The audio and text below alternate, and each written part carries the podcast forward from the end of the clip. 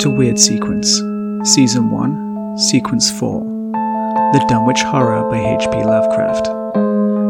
Be aware of spoilers and trigger warnings for the following murder, cattle mutilation, classism, racism, graphic crime scene descriptions, and flaky audio syncing. So, you have a brother in law called Mark from the Isle of Skye. Right. So my my dad's wife has a daughter named Shannon. So Shannon's my stepsister. And she, like after high school, said, you know, screw this country, I'm going to Scotland. And so she moved to Scotland, and then she met Mark and married him, and he's from the Isle of That's Skye. oddly specific, but I like it. Right. Hello, and welcome to Weird Sequence. We're your hosts, Phil Allegari, And Damien Haster. and this week we are covering the classic H.P. Lovecraft story, The Dunwich Horror. And I need to get a chair that doesn't squeak. Give me I'm going to take a second. second to apologize for the the uh, the delay in this show. We had some recording issues. Um, you do a thing, you try and make it a higher quality product, and then uh, you end up producing about an hour and a half of unusable footage. But sometimes you have to learn these things the hard way. yes, this is the second time that we've This is the second time we've talked about the the first time you're hearing it. This is the first time you've heard it. So, Yes. um, It was just so good that we had to talk about it. I mean, it look on the bright side. I mean, it's practiced at this point. It's it's practiced uh, thoughts and opinion this time. There won't be there won't be wa- any wasted airspace No. or or tangents we won't, or we anything. won't, we won't talk at length about absolutely nothing. also, the other the other podcast because uh, we're having to work around some some pretty tight schedules constraints, but we uh, we recorded it I think at half past midnight, and uh, and it was it was bad. It was bad. the The most interesting thing in the first ninety minutes of audio we record was a discussion about the I ninety five road running through Delaware. So, you should be thankful that we've re-recorded this. I don't even remember that conversation. I'm not even kidding. It's it's the most dynamic and interesting part of the first 20 minutes of that, and it's like, spoiler alert. I don't particularly care for much for this story, but uh, even so, um, I, I I feel like it needs to be done a little better than that. So this this is version two. Um, So you don't you don't care for this story. I don't care for this story. I um I I like this story for for two reasons. Um, one, it's it's a great example of H.P. Lovecraft's whole thing, from the cosmic horror to the extremely qualified protagonists that um, you know instead of having the the dumb ditzy teenagers who are getting hacked apart by monsters, it's it's you know professors that are dealing with Well, stuff. e- even the even And- the people that aren't, you know, um, they are you, you, you- they're, they're monstrous in nature, but they are still learned. Like they've learned the dark arts, they've learned multiple languages to do what they're doing. Um, no, that's Yes. good. I like, um, And also- I like, also the, I like uh, the main antagonist, the blatant racism. the blatant racism. Yes, Ah, there's that. I don't care much for that. And I, I do, I do think but it is, but it is a good example of H.P. Lovecraft's I blatant. think there are better. I, I would say Call of Cthulhu is a better example of some of his racism. There is some definite classist elitism in this. Oh, that's true. This is true. this is a great example of how shockingly arrogant he was um, towards people that weren't uh, sort of. Um, I, I use the term because I can't think of a better one, but higher born city dwellers. There's there's or definitely you know Anglo. there's an obsession with you know bloodlines and family that doesn't matter and i don't i don't necessarily like some of the categorizations of dunwich because as far as i can tell dunwich is a somewhat sleepy village in a kind of creepy part of massachusetts and he makes it sound like it's the hills have eyes except they're stupid Yes, that's true. That's true. I also like this story because some just ridiculous things happen. The the the, the protagonist in the story does what I feel are several um, feats of academic academic heroism that are just completely ridiculous. yes um, so with those first thoughts logged um, Mr. Haster, would you like to give us a brief synopsis of the story? Uh, sure. So, the Dunwich Horror starts out with a good two or three pages of um, travel log kind of stuff where he describes the Massachusetts countryside. And um, the only important part about this part of the story is just that it's a, it's a good example of like uh, maybe him as a person, but in his stories, one of the things that is a little bit off putting is that things are too something.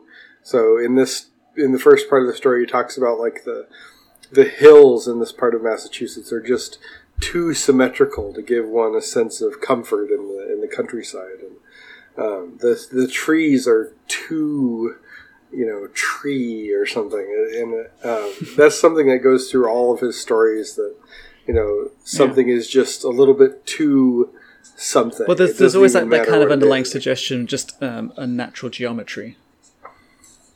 Right. You know, it's the kind of thing where, like, you know, 99 out of 100 people would just walk by this hill and be like, whatever, it's a hill. But that one guy looks up at it and was like, eh, I don't know about this that. hill is like, too round. right. Maybe it's a burial mound. Who knows, you know? Um, so it starts with just that kind of travel log, getting getting an idea of the setting. H.P. Lovecraft is very, very um, dedicated to giving you a good sense of place and of setting in his stories. He wants you to understand the decrepit nature of Dunwich before we, you know, get into the meat of the story. Mm-hmm. Um, you know, this is a town that the signs have been pulled off of the roads. Nobody like there's no signs to Dunwich anymore after this event that takes place. And, and, and this is another hallmark of H.P. Lovecraft. The story is being told by an unnamed narrator who is telling the story after the fact. And we don't know if he was involved in any way. In, in other stories, like, um, what's the one that I'm blanking the name on? Color Out of um, Space? No, no, no. The one with the fish people. Oh, uh, uh, the Innsmouth. Yes, the uh, Shadow over Innsmouth. Shadow over Innsmouth. In the Shadow over Innsmouth, the unnamed narrator was directly involved with the events in in in that story. Mm-hmm. But this narrator, we don't know who his identity is or what his. He might just be a guy traveling through the area or something. Uh, so the story centers around this family of country folk. Um, that's the adjective that we'll use, but H.P. Lovecraft uses a whole host of really interesting and mostly uh, hyphenated adjectives to describe these people, including. And we'll get to that. Oh, I'm not going to read it right now. no, we'll get to that because uh, again, I, I, think that that ties into the elite, uh, classist. Oh, that's true. So, so these uh, country folk uh, are kind of the patriarch of this family is is a man that everybody calls Old Man uh, Whately, Old Wizard Whately, and he is a practitioner of the dark arts of some kind. Um, and one day, his daughter, who is an albino and a bunch of other things, um, gives birth to a son. Um, and this son grows up very, very quickly and is weird, and nobody likes him, and dogs especially don't like him. And and to clarify, not just quickly like, oh, you know, he's a bit advanced for a four-year-old. By the time he's five, uh, he looks like a twelve-year-old, and he's starting to get facial hair. I believe it said something yes. to that effect. And has to carry a pistol with him he's because of the dogs. Freakishly, abnormally. Um, um, kind of age and, and, growth. Yes, and apparently wears strange clothes. Um, mm-hmm. So, the shortly after the child is born, Old Man Whately starts uh, buying up cattle and starts renovating his house in strange ways, and um, he starts having these weird sores on his body, and and then uh, things happen. Old Wizard Whately dies. Um, and he tells Wilbur, who's the boy, um, that he has to keep uh, buying cows and keep uh, studying the the Necronomicon and stuff. Mm-hmm. And he gives him a specific page to look up at in the full copy of the Necronomicon, which he doesn't have. Right. Uh, and so Wilbur goes to find the real copy of the Necronomicon, which is, of course, kept at the vaunted Miskatonic University library. Mhm. Um, and then we meet kind of the protagonist of the story, who is uh, Professor Armitage, who is a academic superhero. Um, and we'll get into that. It's hilarious. It's one of my favorite my favorite things ever in in any story is the idea of what Professor Armitage does. It's just Oh no, I'm I'm going to take nothing away from that because I completely agree with you. it's incredible. if people could actually do this, it would just like uh, yes. Anyway, academic yeah. So so Wilbur goes to the to the Miskatonic and he gets access to a copy of the Necrom- Necronomicon, but he can't check it out. He has to use it in the in the library, and so he's trying to take notes and stuff. And Professor Armitage gets a bad feeling about him and does the superpower thing and, and tells him to go away. And so then a couple days later, Wilbur comes back and tries to steal the Necronomicon, Necronomicon but he doesn't realize that there are dogs. And um, this has been said in other places, uh, most famously for me, the H.P. Lovecraft Literary Podcast. But dogs are the real heroes of Lovecraft stories. Like, uh, so so he breaks into Miskatonic's library, gets attacked by dogs. The dogs take him out. Like his gun jammed, he couldn't shoot the dogs, and the dogs just just they they kill. I mean, rips him like eviscerates him, like rips him open. It's not even just like oh, you know, it, it bit him by the arm and gnawed on him a bit. I mean, it, it, full out rips him to pieces. Right, and, and I just thought in my mind with with the way that it is, I just drank a cup of coffee, and maybe that's why this happened. But it never specifies like what kind of dogs they are, so maybe they're like Shih Tzus or Chihuahuas or you know corgis or something. I really don't want to die being torn apart by Shih Tzus. that just doesn't sound good. Yeah, it'd be a shitty time. Just, just, just a Um, mammalian, uh, mammalian kind of piranha. yes, exactly. They're all tiny, but there's a thousand and all snorting. Um, so so Wilbur dies, but of course, um, and and and we also get a really good description of a Lovecraft monster, which usually Lovecraft is like, uh, oh, it's un- undescribable. I can't even. There are no words. Unfathomable. Yeah, there are no words to describe it. Well, in this one, we get like a very detailed look at what what Wilbur Whately, um, spoiler, actually looks like. Oh yeah, and it's it's uh it's pretty. Yes. Uh, it is pretty. Um, and of course, spoiler. We'll say that again, even though I, you know we said that three times already. Um, Wilbur's not entirely human, so he, he's described as this this horrifying monster that basically has, um, i- i- in essence, kind of like human hands and a head and little else.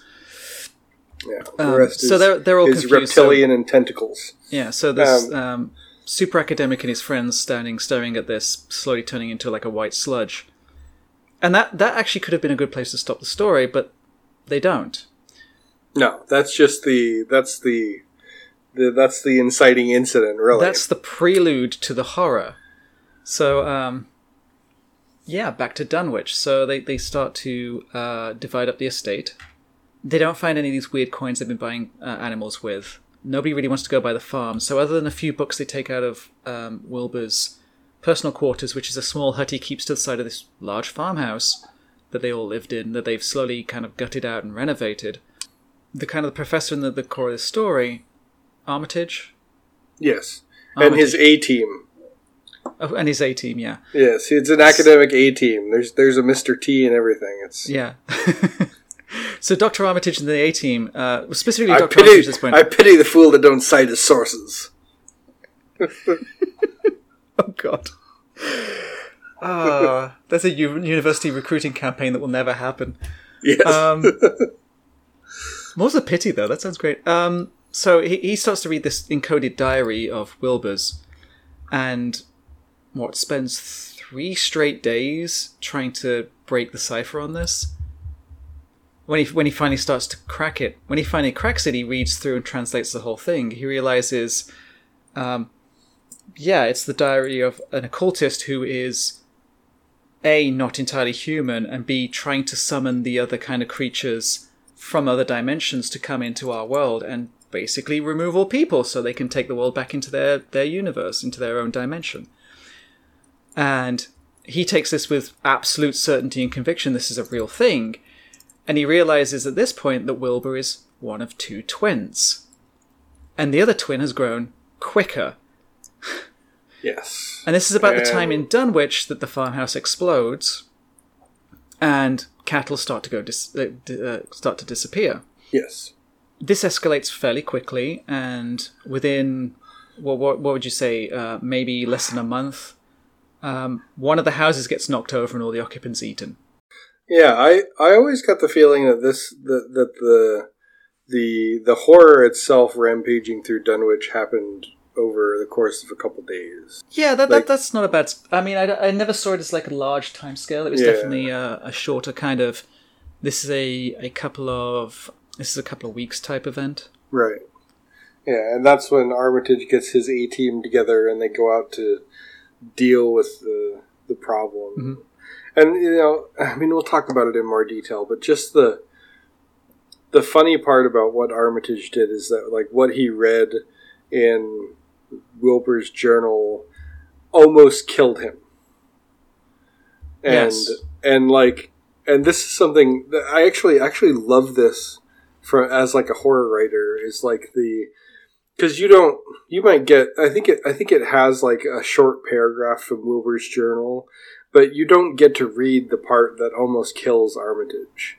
And and I love that mystery because then your mind goes like, well, what would something be like that like if you read it it almost killed you? Like that's I I really like the idea that there is there are words and phrases and ideas that are literal poison mm, to a human mind. They are, they are so far removed from the world that humans im- explore that they are literally toxic. kind of like a plutonium. Like Well, no, plutonium's a, a real actual thing. This is this is not a real thing. It's it's it's an idea about a thing that is happening. Well, yeah, but but plutonium isn't naturally occurring. So, if like plutonium is so toxic to humans, not like if you get it, if you get it internally, it's super toxic. Your body can't flush it out at all because we just our bodies have never had to try and get rid of plutonium. Never had to flush plutonium. You know, I actually just watched a thing about um, some sketchy Los Alamos experiments where they're injecting people with plutonium. oh, did was it the the UPPU club? Um, no, but it was it was it was pretty sketch. Yeah, well, apparently at Los Alamos, uh, there was a there was a, an informal club of scientists called the UPPU Club, which were scientists who, either through accidental injection or something else, had so much plutonium in their bodies that it was detectable in a urine test. Oh, this this wasn't that ethical. Oh, Anyway, um, so anyway, sorry. So monster is on the, the rampage, uh, tears down the farmhouse, it eats one of the families that lives in Dunwich. So there's these interesting uh, sequences where they have these intense phone calls between the families about what's happening. are they interesting? Um, No, I actually hate them. right, th- those are the parts that I'm, I. I'm just that- trying to be polite. That I, I- I find the way that he's wrote written, and I, maybe it's just because I don't know the accent at all. Uh, the way he's written the colloquial dialogue of the villagers, insufferable and actually difficult to read. Oh yeah, and and and this And is it- this is a there's a lesson in that. Like, if you're gonna if you're gonna write a story that has um, a, a an in text representation of what the accent sounds like, you have to be really careful that it doesn't because it can kick the reader out of the story because it's just too hard to follow. Well, we'll, we'll talk more about that. Um, so, you know, Dr. Armitage shows up. Um, he brings his two colleagues with him. One has a rifle, even though it's useless. They have a powder sprayer of, of uh, magic dust. Literally. Yeah, well, it's should it's like a it's like an invisible. it's like a bug, invisible like a child. like one of those old school. yeah, they, like, they literally pumping- describe it as a, a bug sprayer. Yeah. Yeah. to make this this this giant Whately child visible, and they they they corner it at the edge of the village. Well, they don't corner, they find it at the edge of the village, pushing its way through trees, and they chase it up a hill to this ritual stone where you know old wizard Whately had uh, performed all these pagan rituals. Isn't that how uh, how the British do fox hunts? They f- flush the fox out of the bushes, chase it up a hill, spray it with magic powder, perform a ritual so that it gets banished to its own realm? No, they they flush a fox out of a, bush, then they chase it with thirty horses and about hundred dogs, whilst bugling loudly. Um, terrify children of any school they run by the side of, and then they brutally murder the fox because they're all assholes. Oh, that's that's right. That's the way it goes. I think that's the correct way. Then they get drunk on sherry afterwards. Um, oh, yeah, that's the most important part. Oh, absolutely. anyway, so they chase the monster up the hill. Uh, they get to the top of the hill. They um, they chant some rite that Armitage has come up with from his own studies of the Necronomicon, and they banish. Um, they materially banish the second Whately um, back to kind of the other dimensions.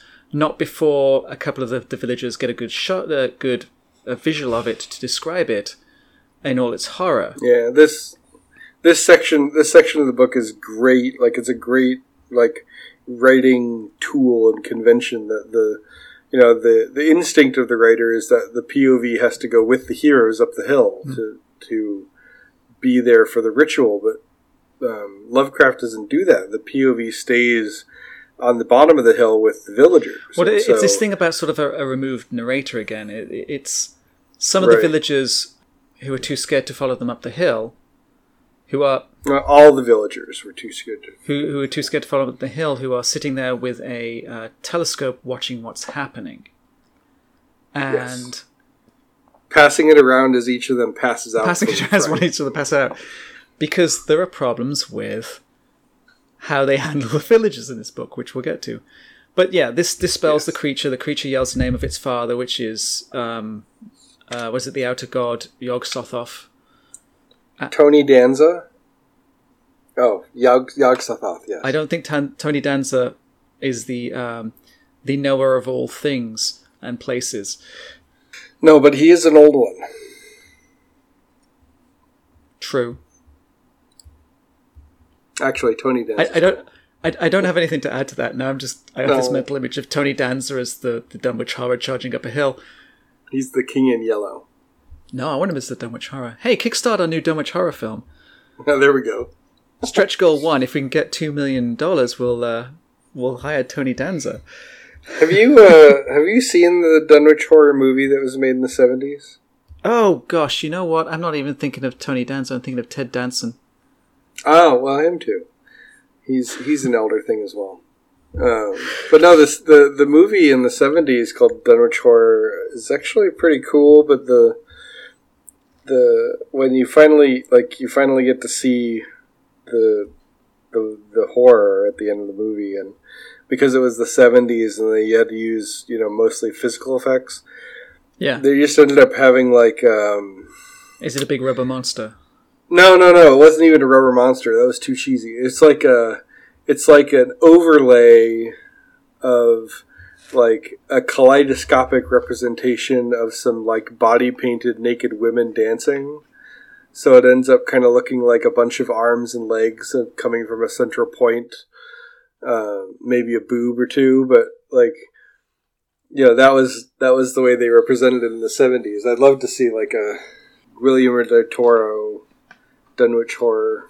Oh, you know, um, um, oh, I'm so sad he never got to make um, Mountains of Madness. Actually, oh, I, I would like to see, uh, and I'm completely blanking on the director's name, but the guy who just directed um, Color Out of Space with Nicolas Cage, because that oh, was I fantastic. I haven't seen that yet. One day, one day when it's appropriate, we will sit down and watch this, and it will be awesome. Yeah. So, come on, vaccines. Hopefully by May. Um, so, um, that's the rough outline of the story. Clearly, we've missed lots of details. So, let's talk about some of the ideas and themes that we have in this. Let's start with Lovecraft right. being an elitist, classist dick. Right. So, here is a short list of adjectives that he uses to describe the so, Whately family. I, I, I, just, just um, I, really want to get into that list. I really want to get into that list. But before we do, let's let's back up slightly and let's let's talk about how he describes some of the people in Dunwich. So, you know, they're, Oh, they're- all inbred. they're Well, the implication is most of them are inbred, and there's this distinction between Yes. um, decadent family lines and um, sort of maintained family lines. Yes, there are there are less decadent Yeah. people who go to Harvard. Yeah, and then never come back. But there's like the the Whateleys. There are Whateleys that are implied to be, you know, um, I, I think the implication is richer, honestly, but more civilized. That are, you know, right. kind of higher born, better class of people. And then you have the Whateleys in the story who are literally described as mutants. Pretty much. Yep. And in They're, fairness, uh, one of them is actually, well, two of them are actually mutants because they are human elder god hybrids. But, um, you know, Lavinia, who is the daughter of the wizard Whately, who is um, Wilbur Whately's mother, um, is a misshapen, a misshapen albino with strange limbs. yeah. And there's there's no girl has some upper limb deficiencies, and, yeah there's no and suddenly she's a she's a freak. Like yeah, like this. You know, Lavinia has some. You know, she's albino and she has albinism, and she got some upper limb deficiencies, and like, well, I mean, it, it's ableist, and it's it's like all kinds of wrong things, and Right. and, uh, and th- this you extends know, to the entirety of Dunwich because, um, and I, I, I think for me, and I think more for me, this comes out to more to the end of the book because there is definitely a part heading towards the climax where Armitage and his his uh, fellow scientists show up, and they go, right.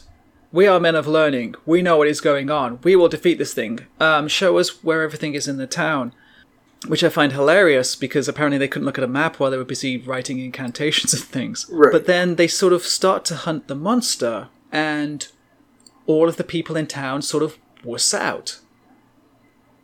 And there's this, just this weird situation where you have these um, city-born academics who are probably the last people you ever want to go and confront a large dangerous monster are handling this situation better than this mob of useless, ill-educated um, farm workers who can't figure out what to do. And it's I, I feel it feels wrong somehow. Oh, it's all kinds of wrong. It, it's Like, it's very definitely like a oh well thank God all these scientists showed up to save us. It's like I don't think this is how this would go in New England at any time period. No, and you know it's funny because because in other in other Lovecraft stories, um, particularly like The Color Out of Space and to some extent like Call of Cthulhu, like science is not necessarily the hero. Like science is in danger of opening the world up to further cosmic horror, and so it's interesting that in this instance, like the academic world is like the savior of mankind.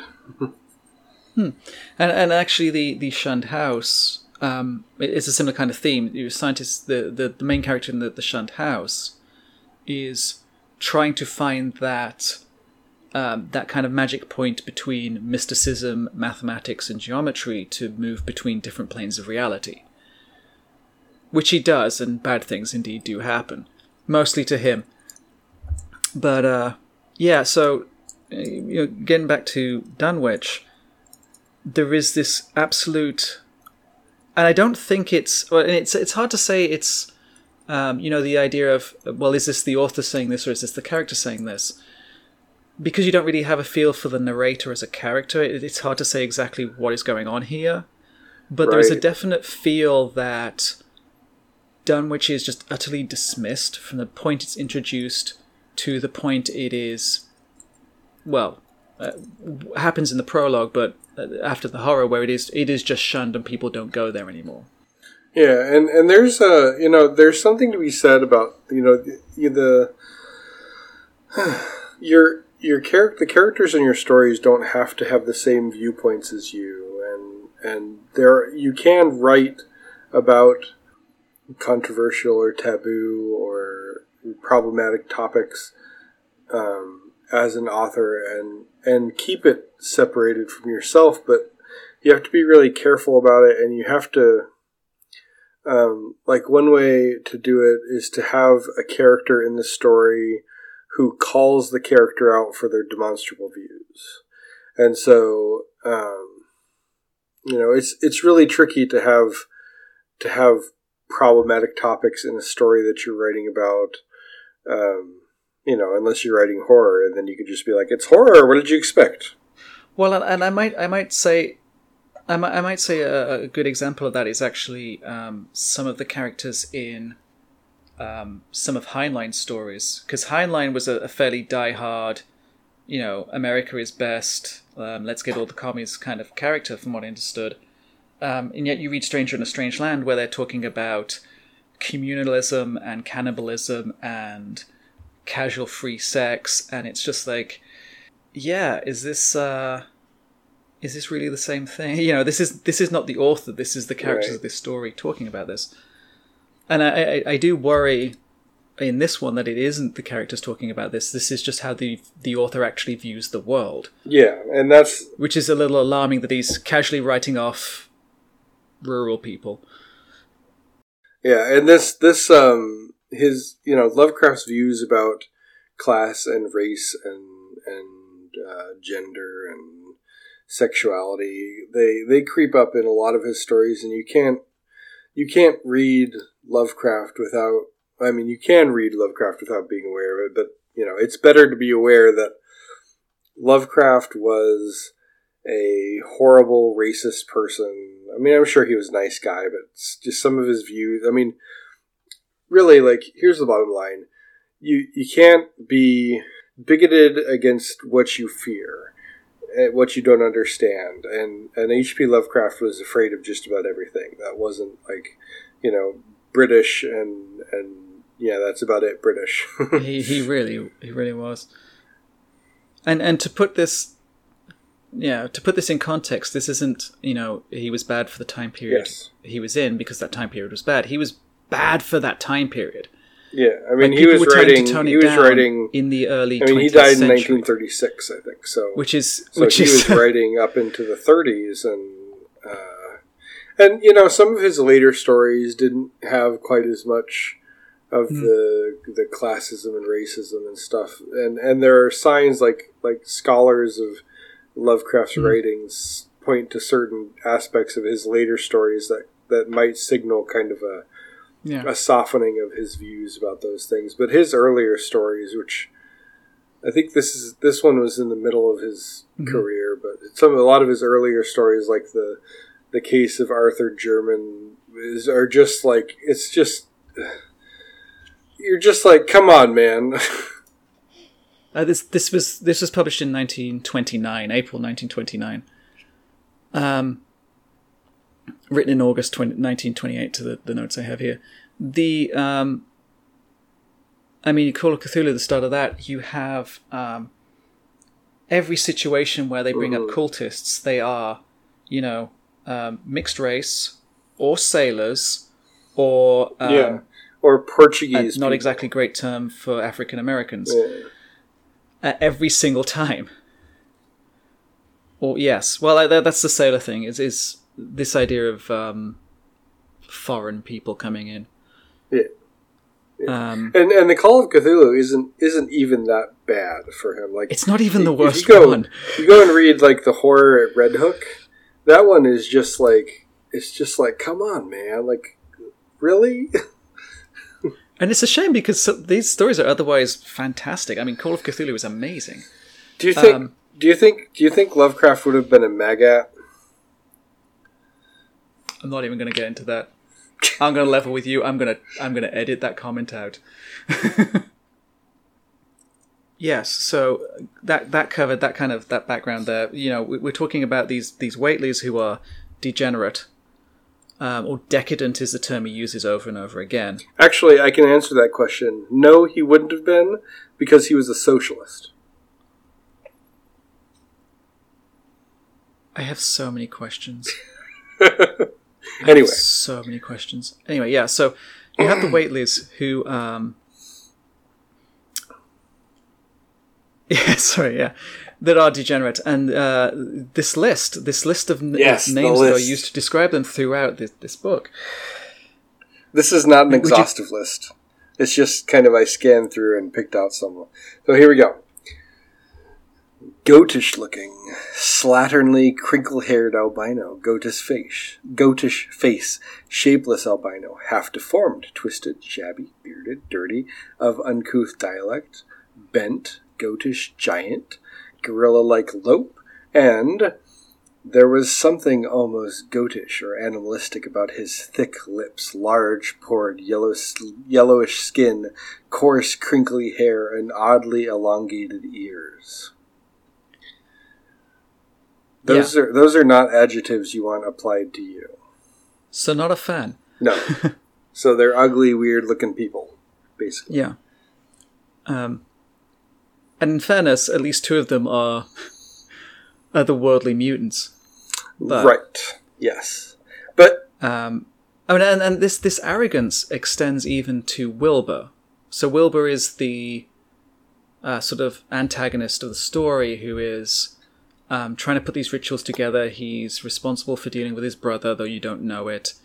Um, he also know- probably killed his mother.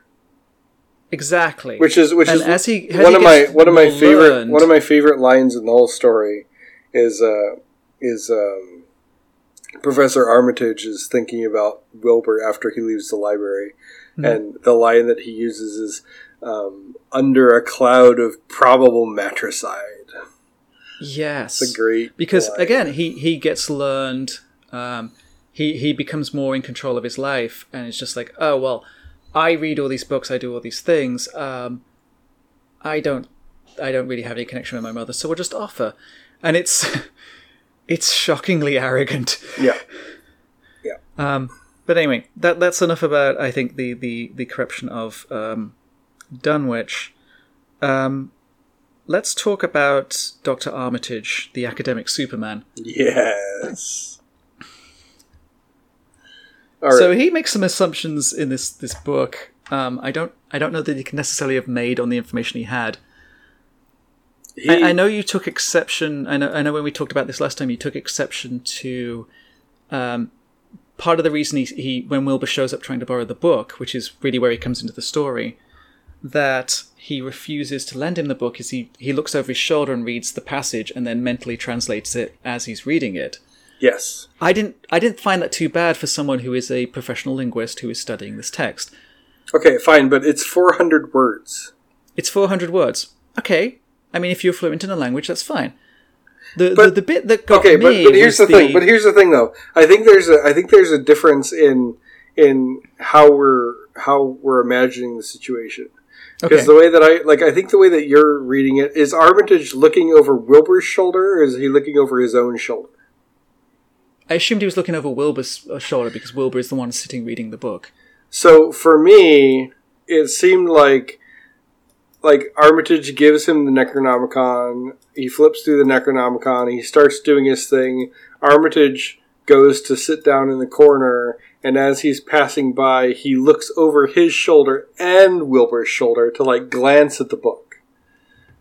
Uh, let's see. Here we go.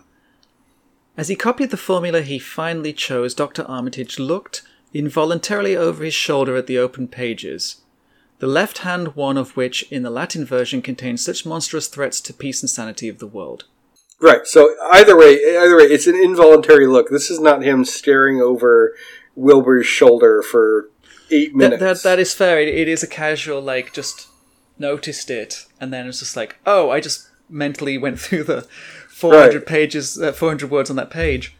Yeah, Um, I took I took the paragraph that he mentally translated and put it into a word processor and then did a did a word count on it. It's 400 words he pulled off this page with just that casual little glance, that involuntary glance. That is that is academic superheroism right there. Well, it, it And it- gets even it gets even better because he sees these 400 words and then draws conclusions about. Admittedly, at this point, Wilbur is sp- supposed to stand. I think it's seven foot tall, so he's a bit Right. freaky looking. But Yeah. it's um, that's a technical term. Um, he's he's he's physically strange Yes. to to be walking around a, a populated area. Um, in in the same sense that people over, you know, s- six foot four, for example, are going to be noticeable and are going to be a little disproportionate to the environment around them. Yeah. So okay, that, that that might be okay. This guy's a bit weird. He's looking at the really creepy book. That's a bit weird. I'm looking over and I'm reading the the thing that he's copying. Oh, that's a bit scary. But then he correctly assumes that Wilbur is trying to destroy the world, and then warns all the other librarians with copies of the Necronomicon not to lend it to him. Yeah, I mean, isn't that a a, a likely conclusion? You know, like Well, it, it's it's not it's not like he turned around and went, "Well, there's this strange guy that's after this. Maybe you should treat him a bit carefully." He full out turns around and says, "You know, oh, he's clearly up to no good. You shouldn't let him access to your books." And this is what, what precipitates Wilbur coming in and trying to steal the book at night and getting murdered by the dog. Yeah, and you know, like I, I just like even though that that is completely ridiculous to just glance over someone's shoulder and pull off 400 words in your head and then translate it from Latin to English like flawlessly enough to then draw assumptions about the motives of the person that you're dealing with. There's a part of my brain that wants to be able to do that. Fair enough. Um, that just sounds like like I would do that at parties. Like, go ahead, go ahead. Here, here's a book in Latin. Go ahead, open it. Random page. There you go. okay. Oh, and then I start just start quoting it. Like, like isn't that a cool party trick? Like, what parties are you going to where the, the, the party trick that you want to display is casually reading Latin? well, if you're in if you're in um, Arkham, Massachusetts. Oh, um, apparently yes. The, they the, just uh, this is what all the elitists they just do. they just pass around the Necronomicon gets passed around at parties, and everybody's got a copy of it on their shelf, Yeah. and because like every every Lovecraft protagonist has read the Necronomicon and is, is familiar with its Yeah. uh, with everything in it. So, um, continuing the theme of academic superheroism, uh, Armitage, uh, a couple of chapters later, gets sent Wilbur's diary, kind of post mortem, and the the thing is, the book is encoded in some ciphery kind Yeah, of thing. it's indecipherable. So let, let, let's chalk, chalk this up. He's an expert in Latin who can just decode huge bits of text casually over his shoulder. He is also capable of deciphering ciphers. Um, using well, a he's a combination librarian. Librarians can do can do all that, right? using a combination of linguistics and mathematics. I will. I'll have to check Right, next and- time I'm in the library. All right. What's the what's the term for code breaking? There's a word for it, isn't it? Isn't it? I think it's just um, called code breaking. cryptography. Oh, crypto- yes, sorry. Yes, you're right. yeah.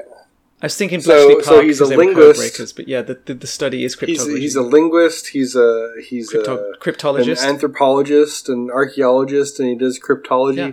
This is like there's that there's a comic that's great. That's like uh, it's like scientists in the real world versus scientists Oh, yes. in in a movie, and in the in the in the movie it's like.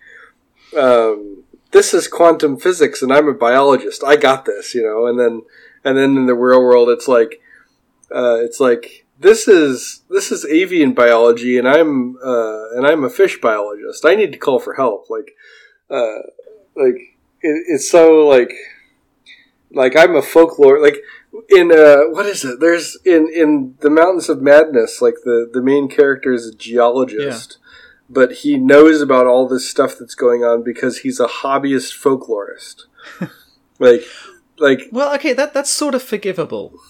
I mean, you can have a hobby, and if your your principal thing is you study things, maybe studying something in an unrelated field is not that ridiculous to get a general knowledge of something.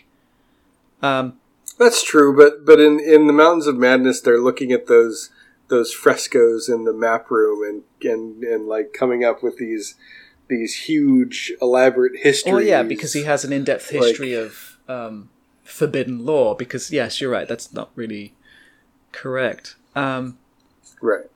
I, I was going to mention it. It's an interesting parallel with. Um, have you ever read uh, Tears for Algernon? Yes, I have actually. That's a good Actually, that's probably a good one to put on the list. Um, so, Tears for Algernon. um, the basically the, the, the, the rough summary of it is is they find a way to take somebody who has learning difficulties and make them super intelligent. And one of the frustrations Yes. he has, um, sort of halfway through the book, is he wants to talk about, im- uh, like the, the sort of um, intersection of different fields of study. And what he gets frustrated with is when he goes and talks to an academic, he finds they have very narrow focuses on what they do. Well, you're a historian. What do you think of this and this and this? Well, I'm a historian, but I look at American Civil War history. Right. I'm a I'm a I'm a Napoleonic Right. historian, not an American Right. historian. and it um it, it's the reverse of this because he's trying to engage with these subject matter experts these kind of these scientists um, you know archivists um, researchers and they don't have the information he needs because he's literally the only person who can at that point in time encompass all of the ideas he's trying to encompass. Not dr armitage No, he can do everything. right so not only have we um, And then and then he and then he goes and, and has a ritual to kick a monster's ass. Yes. Like he can do everything. So let, let's Like, let's count it down. He's a librarian, so presumably good at library Right. science. He's a linguist because he can do. He's an archivist. He's an archivist. He's a cryptographer, and a wizard. Right. right. Yeah. And, and the, so so the second the second aspect of his super superpowers is that um, it, you know he he does the cryptography to to, to decode Wilbur's um, Wilbur's journal and and he works at it so hard that he he's like starving. He's not eating. His wife's worried about him. His A team buddies are coming to check up on him and he's like I just I gotta I gotta finish this. And then when he finally decodes it what he reads is so horrifying it almost kills him. Yes. but then wait, Over and he's three like days. he's like 85 or something right? He's like he's up for three days straight doing this, like refusing food um, beyond the point of exhaustion. And he's seventy-five. Right, but then, right, and then, but but the great thing is like there's this there's this line that's like after he does that. Holy cow, it's a big story. Um, I'm not gonna find it in the book in time, but there's this line in the story where like he he reads the thing, he almost dies because of the horror of it, and he passes out. But then like the next day or maybe the day after that, he's up and he's like, "All right, let's go. We got to do something about this." So he goes through all these like this academic heroism, and he pays a price for it, seemingly. But then the next day, he's up and he's good. All right. No, and it's it's really funny when they talk about him being a man of seventy-five because they really imply he's someone who is much younger. Right. I, I just I hope I'm in this good condition when I'm seventy-five. Oh, me too. I hope that I'm Yeah. downloading 400 word Latin excerpts and into my head. And, You're really obsessed with It's that just ridiculous. Like, casual Like, Latin reading. I mean, I mean, I, I study, I study. I mean, I'm a hobbyist language learner, right? I speak some French. I Uh-huh. study Norwegian and Irish, and and like I'm I'm pretty good at reading French. I I can read French at about the level of a third grader. But forget the other language though. Like, do this in English. Go to a library, look over someone's shoulder, and then memorize 400 words of what they're reading. It's not going to happen. Not going to happen in your in your native tongue unless you have like eidetic memory or something. Now, make it a different language, and then you have to translate it in a way that makes sense. Like, it's just it's just redonkulous. It's just it's it's amazing. I I love it. I love how ridiculous it is. It's like uh, it's the it's the literary equivalent of Commando with Arnold Schwarzenegger. Like it's that level of ridiculousness.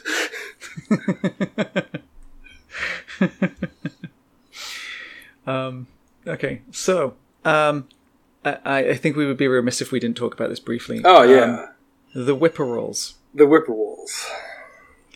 So, the Whippoorwills. There is this um, folk legend, and I think actually I it might it be is. based on some actual folk legend where when people die in the story, the Whippoorwills sit outside and their chirping takes the pulse of the dying person's breathing.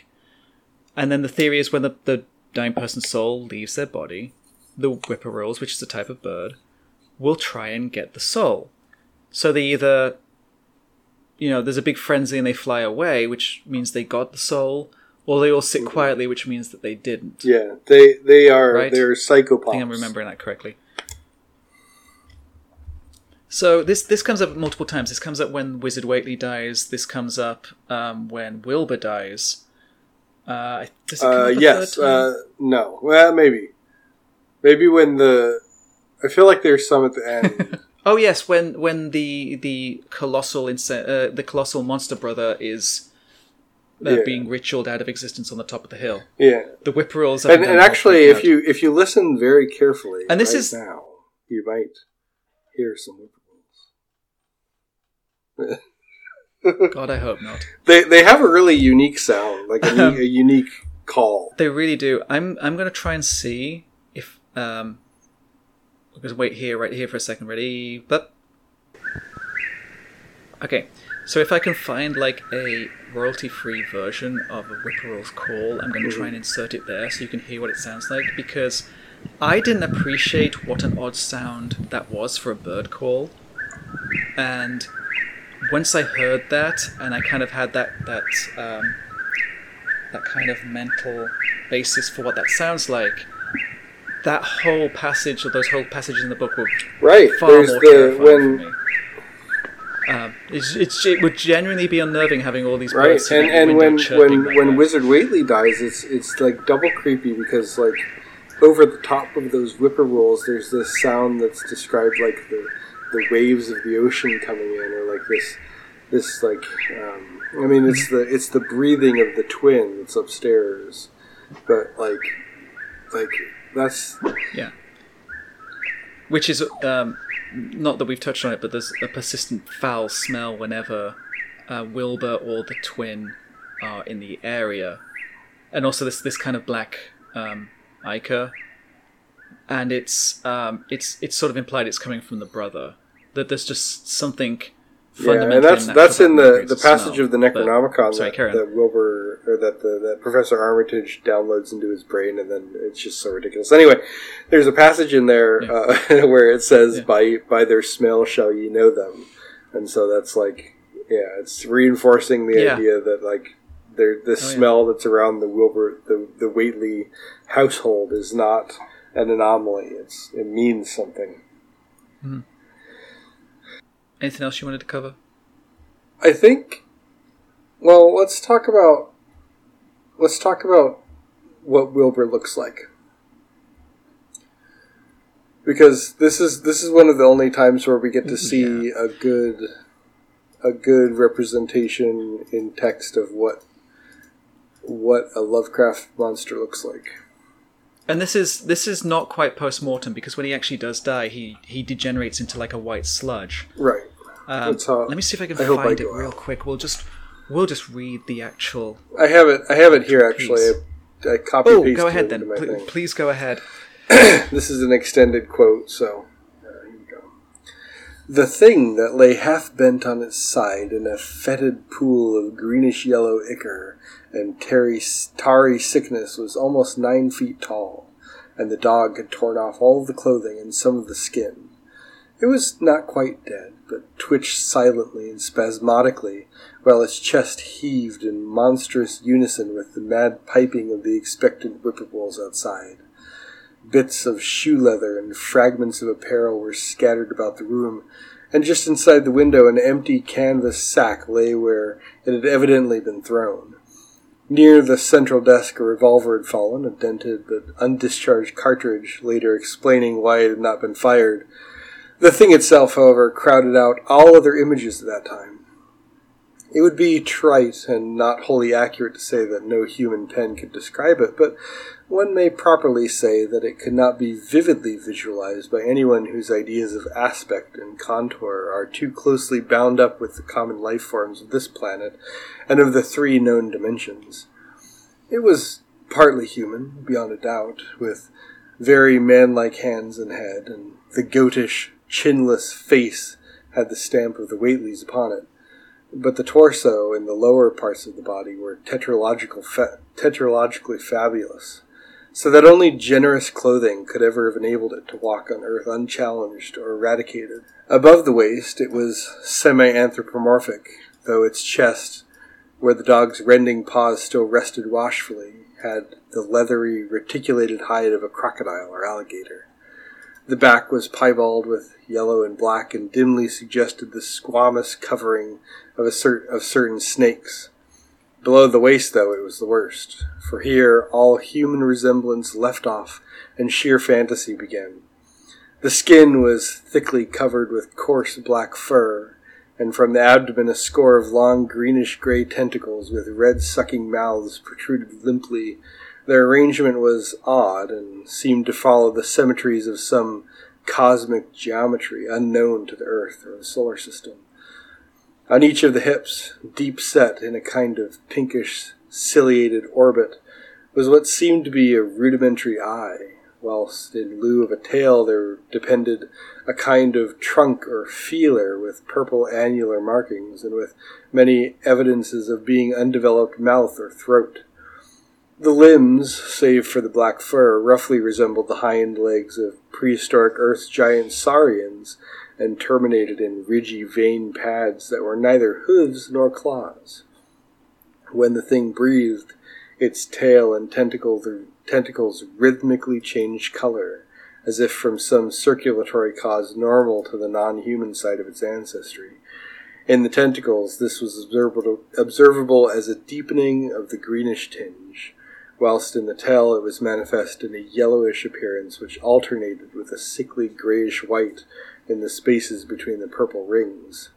Of genuine blood there was none, only the fetid greenish yellow ichor with trinkle, with which trickled trickled along the painted floor beyond the radius of the, of the stickiness and left a curious discoloration behind it. I have nothing to add to that. That's just a fantastic description. yes. and and to my knowledge, just off the top of my head, the only other time where you get kind of that detailed uh, of a description of a monster in a Lovecraft story is in the Mountains of Madness, and only because the scientists are doing like a detailed biological assay of the of the creature. Like in that one, you get like measurements of like how thick the torso of the creature is and stuff. And so that takes us to the last section of our podcast. So, any final thoughts? Did you enjoy this book? I I like the story. It it's uh it's ridiculous and and there are issues with it. It's it's not his best story by any any shot of the imagination, but um, I think the parts that he gets right, he nails. Um, you know, keeping keeping the POV with the vi- with the villagers at the bottom of the hill instead of sending them up. That's brilliant because it it ramps up tension because your imagination has to has to make up the details of what's going on up there. It also relieves Lovecraft from having to actually make up the ritual that Armitage is trying to do. Mm-hmm. Um, and that's great. There there are some lines in here that are just really cool. Um, you know, you get all the the great hallmarks of Lovecraft's writing. You've got the Necronomicon. You've got the the professor. You've got the weird, you know, creatures and the and the mystery and the like. It's like so. Um, so, for me, I, I find this a very mixed bag. So the the first half of the story is great. I, I, I like Wilbur. I like the Whateleys. I like the obviously dubious stuff that they're doing. I like the way that it builds. I like the the feel of the environment they're in. But once Wilbur dies, I find parts of this book hard to read. I find some of the descriptions too long. I find the parts uh, that describe the the conversations had by the Dunwich villagers to be painful, and actually borderline unreadable. I find the climax of the story because you're right, it is an interesting thing that he's done there where he's pulled the narration back to this team of inexplicably cowardly villagers who refuse to go up the hill. Um, it is very interesting. It is it is a very uh, kind of unique thing to read. I don't know that I find that it helps the story, though. I find it, it almost drags you out of the story because now you are in a, a place where the narrator is relating to you something that happened to somebody else via somebody else. Right. And it's just how many steps away from the actual action do I have to get in the story? You know, I f- And then, of course, there's I feel Dr. Armitage Superhuman, which I find frustrating Amazing. for a number of reasons. amazing. Frustrating, Damien.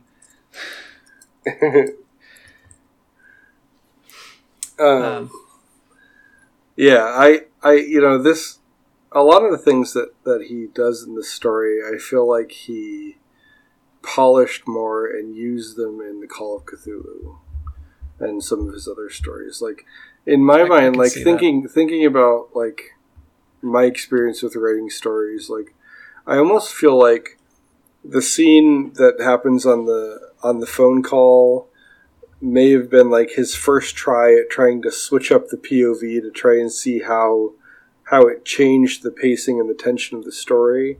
And then he decided that he kind of liked it, and so he nailed it at the end with the villagers being at the bottom of the hill. But with the phone calls, it doesn't.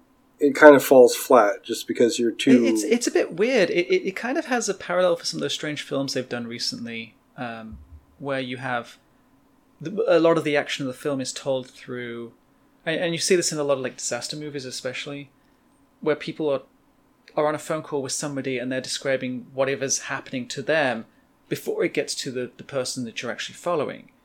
So you have this phone call with somebody who, oh my god, it's here, it's smashing down the walls, ah, there's fire and blood. Phone drops. And then, you know, whoever they're talking to is making a break for it. So you never get the direct experience of whatever it is attacking. Mhm. You're getting the second hand experience of somebody attacking and then somebody reacting to something that you've never really been a direct witness of. And you know, he does he does get this kind of thing right early in an earlier story of his in the the the statement of Randolph Carter, there's an exchange on a phone that is just highly creepy and, and like he nails it on that one, but in this case it just it doesn't really work. So, thumbs up, thumbs down. I like it. I'll give it a thumbs up. I, give it a solid meh. Yeah. You're, It's it's fine. It, there's, there's bits in it I enjoyed. I, I've read it a couple of times. I don't know that I would recommend it. I think there's other stories I'd recommend first. No, this is not this is not the first Lovecraft story you should read if you're new to it. Speaking of stories, what are we going to cover next time? Uh, that's a good question. I don't remember what we talked about last time. Uh, Zima Blue. Oh, that's right. I read that. It was really good. Yes. Um, Um, so if you are if you are following along with us and you want to read ahead of the podcast, the story is uh, the titular story from the short story collection Zima Blue and Other Stories by Alastair Reynolds. I'm excited to talk about that one. Uh, it's also on, if you want to cheat, it's also one of the short stories in um, Love, Death, and Robots on Netflix, Oh, I'm gonna have to watch. which is an that. excellent series you should watch. Actually, I uh, well, we'll, we'll talk about that. But yes, it is a great story. Uh, I'm excited to do that. So, um, if you're excited to follow that story with us, um, feel free to read ahead. Catch us next time, and uh, we'll see you then.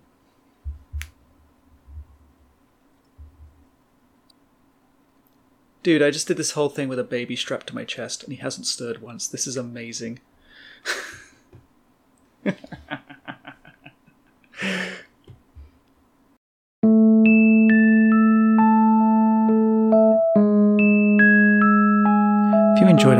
podcast, consider liking, subscribing, and maybe even recommending to a friend. We'll see you soon.